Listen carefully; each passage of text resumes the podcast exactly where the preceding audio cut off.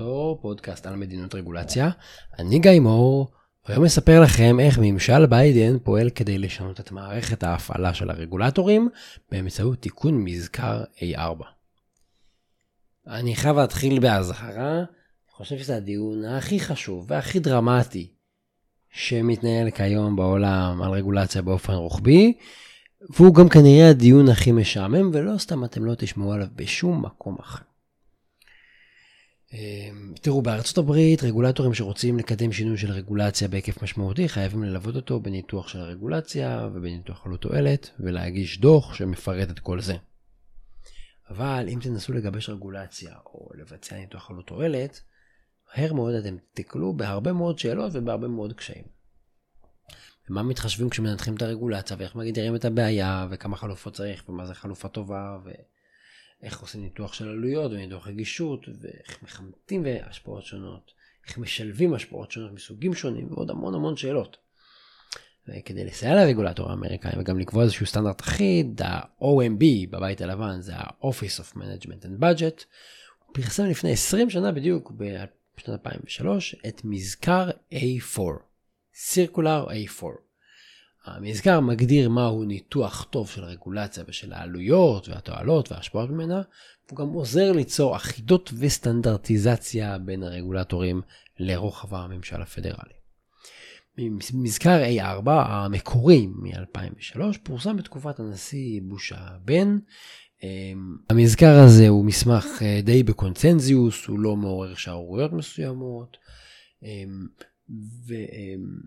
הוא, עם הזמן הוא הפך להיות חלק מהמסמכים המכוננים ממש לקאנון של המדיניות רגולציה בארה"ב לצד אה, שורה של החלטות אה, של צווים נשיאותיים.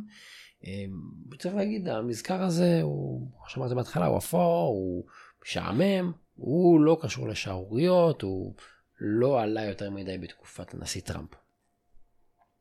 אז בחודש אפריל האחרון, אפריל 2023, ה-OMB פרסם טיוטת תיקון למזכר A4.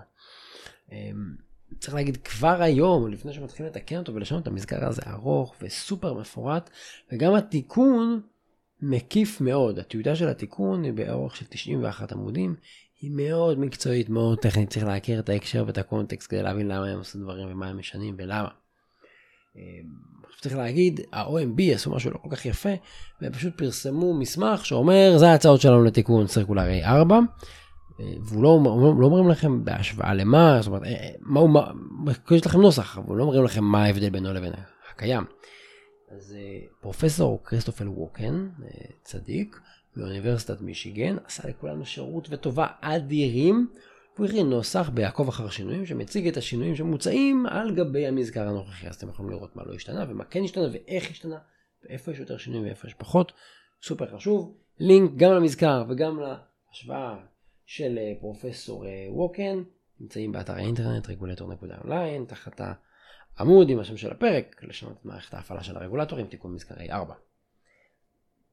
טוב, אז אה, מה שכן חשוב להגיד זה שמאחר שהמסמך הזה ממש מתווה איך רגולטורים צריכים לגבש את שינויי הרגולציה שלהם, הוא ממש אומר איך אתם צריכים לעבוד, יש לו משקל מאוד גדול בקביעה איזה רגולציה תגובש ואיך, וגם איך תראה הבקרה על הצעות רגולציה, כי בארצות הברית גוף שנקרא OIRA, Office of Information and Regulatory Affairs, הוא יושב תחת ה-OMB, הוא עושה בקרה כל שינוי רגולציה שהוא גדול, צריך להגיש עליהם, הם בודקים אותו, הם מחליטים לאשר או לא, הנשיא הולך איתה בדרך כלל, הנשיא יכול לחסום שם הצעות של הרגולציה. זה דרמה לשנות את כללי המשחק וכללי העבודה של הרגולטור. צריך להגיד, המזכר וטיוטת התיקון שלו הם מאוד מאוד ארוכים ומפורטים כמו שאמרתי, עד כדי כך שהטקסטים האלה, בעיניי רק מומחים יכולים לשרוד אותם באמת, גם אם זה לא את הכל, גם לקרוא חמישה עמודים, זה, זה קשה. אה, בגלל שזה קשה, אני הכנתי בשבילכם סקירה תמציתית של הסוגיות המרכזיות שאפשר לראות בהן שינויים בטיוטת התיקון. אה, טיוטת התיקון כמובן לא סופית, אבל אני נותן לכם מה שיש לנו כרגע. אה, אז אנחנו אני, אני אציג את זה, אני גם, אני אגיד, אה, אם תרצו לראות באיזה עמודים זה כל דבר נמצא, אז יש באתר האינטרנט, ממש ליד כל נושא, הפניתי לעמודים הרלוונטיים מתוך טיוטת התיקון, כדי שתוכלו למצוא את זה, אם זה מעניין אתכם לקפוץ ישר לתוך טיוטת התיקון. טוב, אז אה, כמה נושאים אה, ככה מרכזיים בעיניי, מעניינים. הראשון זה היקף הניתוח ובעיקר ההיקף הגיאוגרפי. הכללים הקיימים קובעים שצריך קודם כל לזהות ולנתח את ההשפעות של הרגולציה. אומרים תעשו את זה בתוך ארה"ב ועל אזרחי ארה"ב, שזה נשמע הגיוני. התיקון המוצע מרחיב מאוד את ההיקף, את ה scoping. אומרים שבמקרים מסוימים, שזה די הרבה, אה, צריך לזהות ולכוון את ההשפעות של הרגולציה שיחולו גם מחוץ לארצות הברית וגם על מישהו בכלל לא אזרח אמריקאי. זה נשמע נכון אינטואיטיבית כי כל השפעה של הרגולציה היא השפעה, אנחנו לא רוצים לספור רק אה, השפעות שהן אצלנו, אבל זה מרחיב באופן עצום את הניתוח וגם מעורר שאלות מהותיות. למשל, אם אני קובע רגולציה שחלה בתחום היבוא והיא באמת יוצרת חסם יבוא הברית. החסם יבוא הזה עלול לפגוע בייצוא מסין ומאירופה, הם יצטרכו להתמודד עם יותר דרישות, אולי יפסלו את המוצר, אולי תהיה יותר בירוקרטיה. זה ישפיע על היבואנים מסין ומאירופה, שהם לא נמצאים בתוך הברית והם לא אזרחים אמריקאים. אז אם במקרה הזה, רגולטור אמריקאי שרוצה להוסיף חסם יבוא צריך לנתח ולשקול את ההשפעות על התעסוקה במדינות אחרות, האם האמריקאי יודע מה שיעור האבטלה בספרד או שוודיה או רוסיה או סין? כנראה שלא, הוא צריך, יכול להיות שהמידע קיים, אבל זה לא דבר שהוא מתעסק בו ביום יום. ואם אני צריך להמר, אז להערכתי, המטרה המרכזית של ההרחבה הזאת היא להכניס לתוך שיח את שיקולי האקלים לתוך הניתוחים. כי הרי בשיקולי אקלים מדובר בהגדרה על השלכות חוצות גבולות, ואלו השלכות שלא בהכרח קורות אצלנו, אולי הם יתרחשו במקומות אחרים. אקלים זה סוגיה שהיא חוצת גבולות. אז במנותק מעמדתכם לגבי האג'נדה האקלימית, סיכוני אקלים, כן, לא, טוב, רע, שחור, לבן, צריך להבין שההרחבה הזאת תחול על עוד המון סוגיות אחרות, הם לא יגמרו רק באקלים אנחנו מרחיבים. זה יכול להיות בכל דבר שינוי דרמטי, הגדלה משמעותית של כמות העבודה של הרגולטורים. אה, נושא שני זה הבחינה של הצורך בכלל בהתערבות ממשלתית. אמ, השלב הזה קיים כבר היום במזכר הנוכחי, אומרים לנו אחרי שהגדרתם את הבעיה, אתם צריכים להחליט למה הבעיה הזאת מצדיקה התערבות של הממשלה ולנמק את, ההחלטה הזאת. כן, זה השלב הראשון בכלל. אמ, ממשל ביידן מציע פה שני תיקונים. ראשון הוא לשים הרבה יותר דגש על כשלים התנהגותיים כצידוק להתערבות ממשלתית. אם אני חושב שהצרכנים מתנהלים בצורה שלא רציונלית או יכולים לקבל החלטה יותר טובה, זה מצדיק את ההתערבות שלי. התיקון השני הוא בעל אופי פדרליסטי יותר. בעצם בתיקון הם מנחים את הרגולטור לבחון את החסרונות והעלויות במקרה שהממשל הפדרלי יחליט לא להתערב, ואז הסמכות היא תישאר ברמת המדינות או אפילו השלטון המקומי. בקיצור, ממשל ביידן דוחף ליותר מעורבות ממשלתית וליותר מעורבות גם של הממשל הפדרלי. הוא ממש מנחה את הרגולטורים לשקול את החסרונות בזה שניתן לסטייטס או לרשות המקומית לקבוע את הרשות ומה יהיו העלויות. בעצם זה כלי כדי להסביר למה לאשר את הכל אצלנו שם למעלה בוושינגטון די.סי. עוד סוגיה זה שקילת חלופות לא רגולטוריות. תראו, לא תמיד צריך לרוץ ולקבוע רגולציה. חלק מהבעיה זה שאני מוגדר כרגולטור, אז מעכשיו כל מה שאני עושה זה רגולציה, אבל רגולטור יכול לקדם מדיניות אחרת אה, של תמיכות, אה, להעביר אה, הכשרות וסדנאות, אפשר להשתמש בסובסידיות, במיסים, בעוד כל מיני כלים. אמ, ופה הרגולטורים קודם כל מונחים לבחון שימוש בכלי מדיניות אחרים, לפני שאתם רצים לרגולציה. אה, אני צריך להגיד, גם הנושא הזה הוא אמנם קיים בהצעה של התיקון, אבל הוא מופיע גם כבר במזכר הקיים מ-2003. מה שקורה בתיקון זה שממש מדגישים שהשימוש בכלכלה התנהגותית ובנאג' הוא אמצעי אלטרנטיבי לרגולציה. זאת אומרת, אה, למרות שלפעמים אני אשתמש באיזשהו כוח כופה, אומרים לנו זה לא נחשב, תנו לזה עדיפות לפני שאתם שוקלים רגולציה. אז המזכר החדש גם שם דגש על שימוש בפיילוטים זמניים לפני שקובעים את הרגולציה הקבועה, וזה רעיון ממש ממש טוב. אה, אגב, מה שמעניין זה הם מתייחסים לפיילוטים כאלה כחלופה לא רגולטורית, גם אם הפיילוט עצמו, אני מבין, זה כולל רגולציה. אז זה, קודם כל זה רעיון מעניין להגיד שפיילוט הוא, הוא לא נספר כרגולציה מחייבת, כי הוא מחייב אבל, אבל זמני, ובאופן כללי, כיוון יפה. אמ, נושא נוסף זה הערכה וכימות של עלויות ותועלות. אה, בחלק הזה יש שינויים רבים, אבל הם נוגעים לנושאים אה, די מקצועיים. למשל, המזכר הנוכחי קובע שכדי לכמת את התועלות, אז uh, כדאי לעשות את זה בשיטת willingness to pay. זאת אומרת, אני אשאל אתכם כמה אתם מוכנים לשלם כדי לצמצם סיכון מסוים. עושים את המחקרים האלה בצורה מבוקרת על קבוצות מאוד גדולות ומקבלים כל מיני הערכות לגבי כל מיני סיכונים שקשה לכמת אותם בדרכים אחרות. התיקון השני המוצע קובע שבאותה מידה גם אפשר להשתמש בשיטת willingness to accept. אה, שפה אני אשאל שאלה אחרת, אני אשאל כמה אתם דורשים שישלמו לכם על נזק או על פגיעה שיגרמו לכם. זה מעין אה, משחק כזה שבנים משחקים לפעמים בתיכון. אה, מיליון שקל אתה מסכים לא לעשות משהו, כן לעשות משהו, מיליון שקל תמורת היד שלך, מיליון שקל תמורת פגיעה בראייה שלך, דברים מהסגנון הזה. אז שואלים את השאלות האלה כדי להבין באמצעות שאלונים ומחקר אנושי מאוד מורכב, להבין באמת מה ההשפעות וכמה הציבור מוכן לשלם או לא, לשל, לשל, או לא לשלם כתלות בלהיחשף לסיכון. אה, יש בהקשר הזה אה, עוד נושא שאין בו שינוי מהותי, איך מחמתים תועלות ועלויות, אה, עולם ומלואו, אבל גם לגבי, לפני התיקון וגם אחרי התיקון, הדרך המרכזית היא באמצעות העדפה נגלית. זאת אומרת, לבדוק מה אנשים עושים בפועל, בלי להסתפק במה הם אומרים. זאת אומרת, אם אני חושב שרגולציה מסוימת תשנה את ההתנהגות של אנשים, אני לא אשאל אותם מה הם אומרים, אני אנסה לעשות ניתוח כדי לראות מה הם עושים בפועל, במקרים דומים לזה למשל. אה, ועם זאת צריך להגיד שהתיקון כן נותן יותר מקום להשתמש בשיטות אלטרנטיביות, אה, כמו למשל אה, העדפה מוצהרת.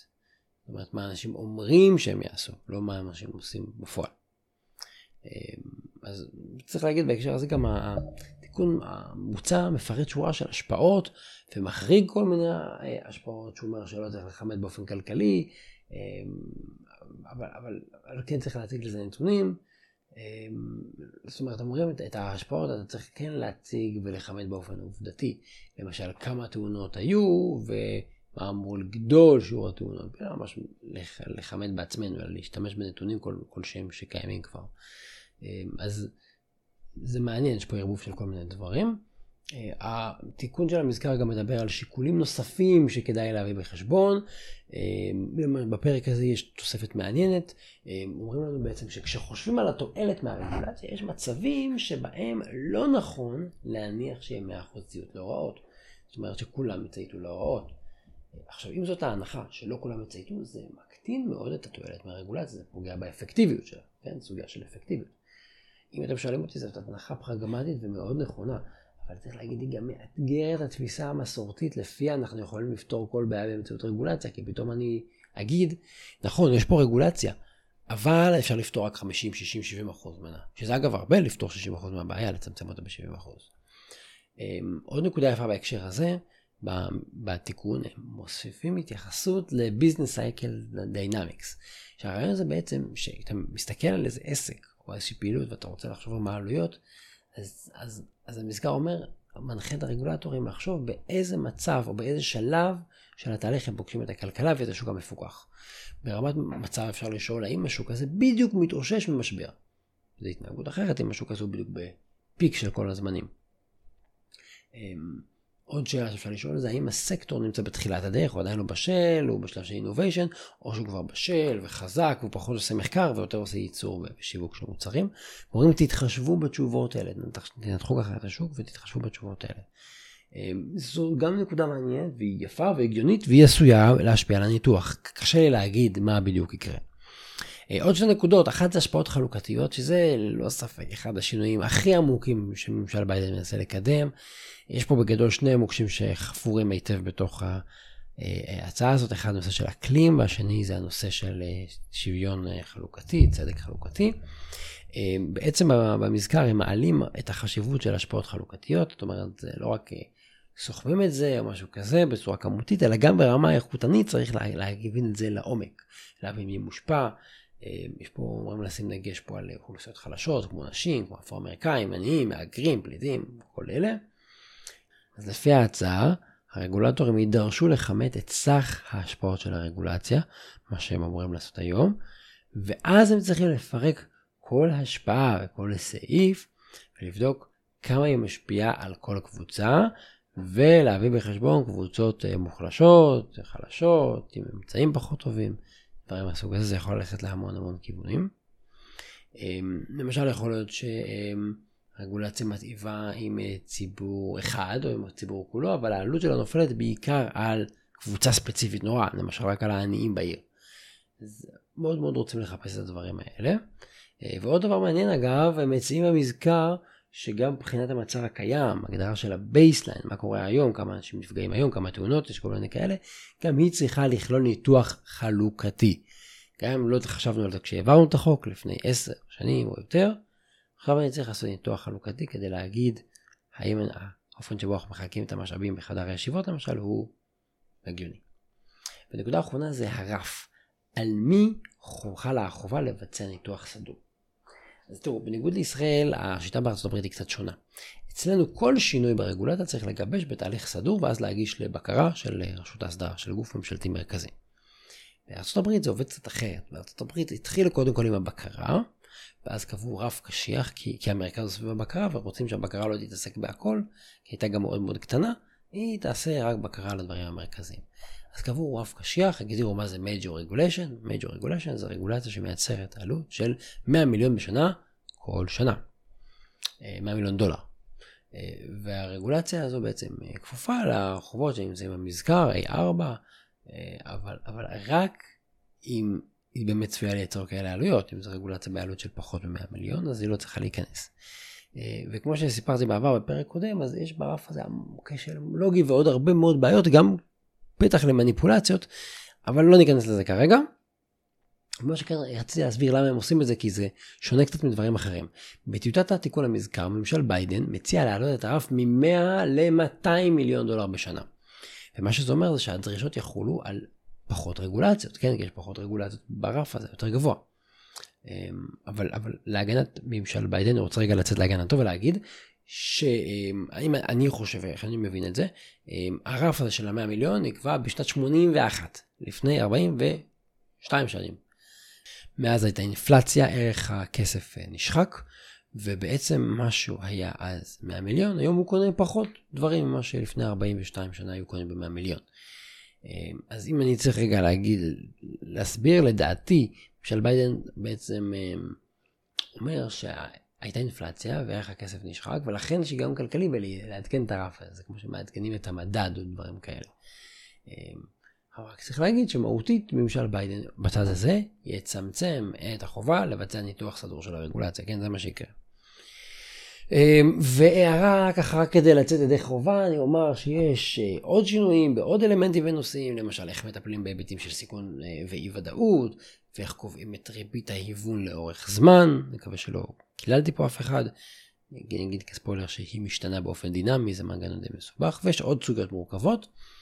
ראוי להגיד לגבי ריבית ההיוון שזה אחד מהנושאים החשובים, המון השפעה, התקוטטו על זה המון טראמפ וביידן בשנים האחרונות, והוא באמת מעורר המון מחלוקת, גם מקצועית, גם משפטית. אני לא מצאתי דרך להסביר את עולם ריבית ההיוון והשינויים במזכר באופן, בצורה קצרצרה ומדויקת, ולכן אני, ברשותכם אני לא נכנס אליו. אה, בשורה התחתונה, אם מסתכלים רגע על המזכר הזה, אז ממשל ביידן שואף לשנות את האופן שבו הרגולטורים חושבים על רגולציה, מנתחים רגולציה ואת השיקולים שלהם בעיצוב ובהחלטה. זה מאוד גדול, זה דרמה אמיתית. אה, רוב השינויים פה מבטאים תפיסת עולם עקרונית של מדיניות, של אידיאולוגיה, אה, ומעט יחסית היבטים שהם עדכון מקצועי נטו. ולהערכתי חלק ניכר מהשינויים נובעים משתי סיבות עיקריות. הראשונה זה ניסיון לשנות באופן עמוק את מה שקורה, את העבודה של הרגולטורים. והשני זה ניסיון לקדם אג'נדות ספציפיות שדיברנו עליהן, כמו אקלים ושוויון חברתי, אז משנים את ההוראות כדי למחוק משהו ולהכניס משהו במקומו. אה, אמיתית אגב זה לא אמור, זו לא אמורה להיות הפתעה, ביידן הצהיר על זה שזה מה שהוא הולך לעשות ביום הראשון שלו כתפקיד, ביום שבו הוא הושבע, אחרי ההשבעה, עשה לבית הלבן, והוא הוציא שם הוראות והבהיר בדיוק מה האג'נדה שלו. אז אין פה הפתעות, הוא עושה בדיוק מה שהוא אמר שהוא יעשה. אמ, מה יקרה מכאן ואילך? שאלה טובה, שאלה מעניינת. אמ, בואו נראה מה יהיה בסבב העבודה על, מזכר הסרקולר A4. אמ, אני אגיד שבפוסט הבא אנחנו נצלול לשלושה שינויים שממשל ביידן מציע במסגרת התיקון ונסתכל עליהם בהסתכלות יותר ביקורתית וננסה לשאול את עצמנו האם זה טוב, האם זה רע ולמה. זהו, עד כאן, תודה רבה שהאזנתם לפרק הזה של הרגולטור, אני גיא מור, אתם מוזמנים לעקוב אחרי בפלטפורמות השונות, או פשוט להיכנס לאתר רגולטור.אונליין, אני שומע את כל הפרקים כולל את הפרק הזה, או גם אפשר לאשר לשם הודעה ואני קורא ומגיב להכל. אז זהו, תודה רבה, ולהתראות בפרק הבא.